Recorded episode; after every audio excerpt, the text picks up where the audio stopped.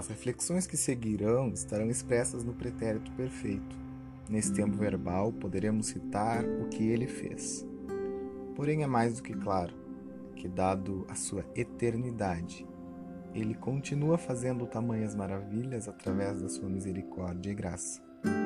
Então, se você chegou até aqui, sei que não se apegará ao tempo verbal, limitando-se apenas ao que ele fez.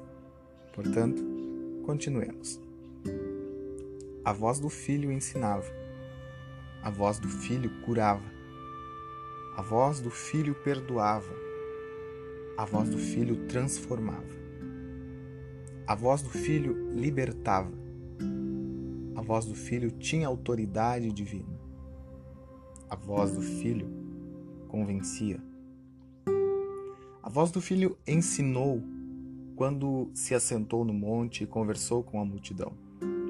Somente ele falou naquela ocasião, fortaleceu a fé dos que ali estavam e fez que todos entendessem que os que conhecem ao Filho seriam bem-aventurados.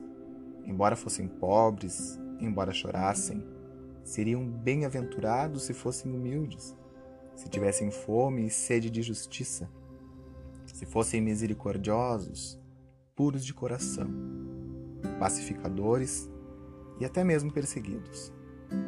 Muito antes de anunciar sua morte e ressurreição, o Filho, sendo Deus e eterno, já sabia que o seu povo sofreria por amor do seu nome. E por isso a voz do Filho fortaleceu mesmo aqueles que ainda viriam. Alegrem-se e regozijem-se, porque grande é a sua recompensa nos céus. Ensinou quando descreveu-nos como sal da terra e luz do mundo, quando declarou que cumpriria a lei, quando condenou o homicídio, o adultério, o divórcio, quando alertou-nos sobre os juramentos, sobre a vingança, ensinou, mandou e nos desafiou o amor aos nossos inimigos e ajudar ao próximo. Ensinou a reconhecermos o Pai como nosso, orando como filhos, co-irmãos do Filho. Ensinou a respeito do verdadeiro jejum, de onde devemos guardar e qual é o nosso tesouro.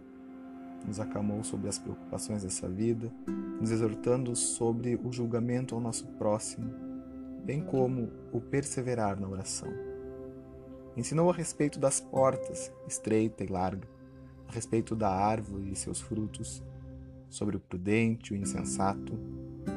Após esse ensinamento na montanha, as multidões estavam maravilhadas, porque ele ensinava como quem tem autoridade, não como os mestres da lei. A voz do Filho ensinou de forma simples, clara, através de parábolas, comparações que qualquer nível intelectual pôde entender. Parábola de um homem semeador e suas sementes em diferentes terras, de uma plantação de trigo minada pelo joio, da grandeza de um grão de mostarda ao ser germinada, e de um pouquinho de fermento em toda uma massa, um tesouro e uma pérola escondida, uma rede que apanha todo tipo de peixes, porém só os bons são separados, uma ovelha que se machucou e perdeu-se do rebanho, mas foi resgatada, um servo impiedoso que se aproveitava de seus conservos, dos trabalhadores de uma vinha, de dois filhos que também trabalhavam em uma vinha, dos lavradores de uma grande lavoura, de um banquete de casamento onde os convidados se excusaram e os que compareceram foram os mais improváveis, sobre 10 virgens que estavam esperando um noivo, mas apenas 5 puderam se encontrar com ele. A respeito dos talentos distribuídos por um senhor, uma candeia que não pôde ser ofuscada, uma semente que precisava morrer para que gerasse frutos. Sobre um samaritano que fez diferente até mesmo dos que vinham da casa do Senhor, resgatando o pobre estrangeiro. A respeito de uma mulher que perdeu sua dracma dentro de casa, mas perseverou em encontrá-la. De um filho que decidiu aventurar-se pelo mundo, perdendo tudo o que tinha, até reconhecer que o melhor lugar é estar junto do Pai. Sobre um homem rico e um mendigo, de uma viúva que persistiu até ser atendida pelo juiz injusto, fazendo-o executar a justiça. A respeito da oração de um fariseu e de um publicano, mostrando a diferença de onde há o quebrantamento de um coração. E por fim, comparou a si próprio como uma videira. Tantas outras parábolas não foram registradas.